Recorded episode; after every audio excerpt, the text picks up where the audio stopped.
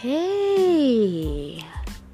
Now, you don't need to know my name. I'm fine with that, and maybe you're some stranger watching this or listening this. Sorry. Obviously, I can't see you.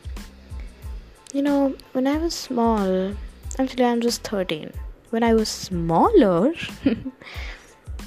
my mom used to give me these long, you know, different kind of things filled with different dishes and I used to show all of my friends and they were so fascinated by it.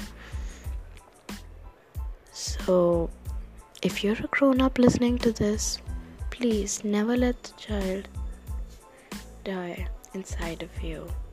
And so, let's go. Each day I'll talk to someone about this.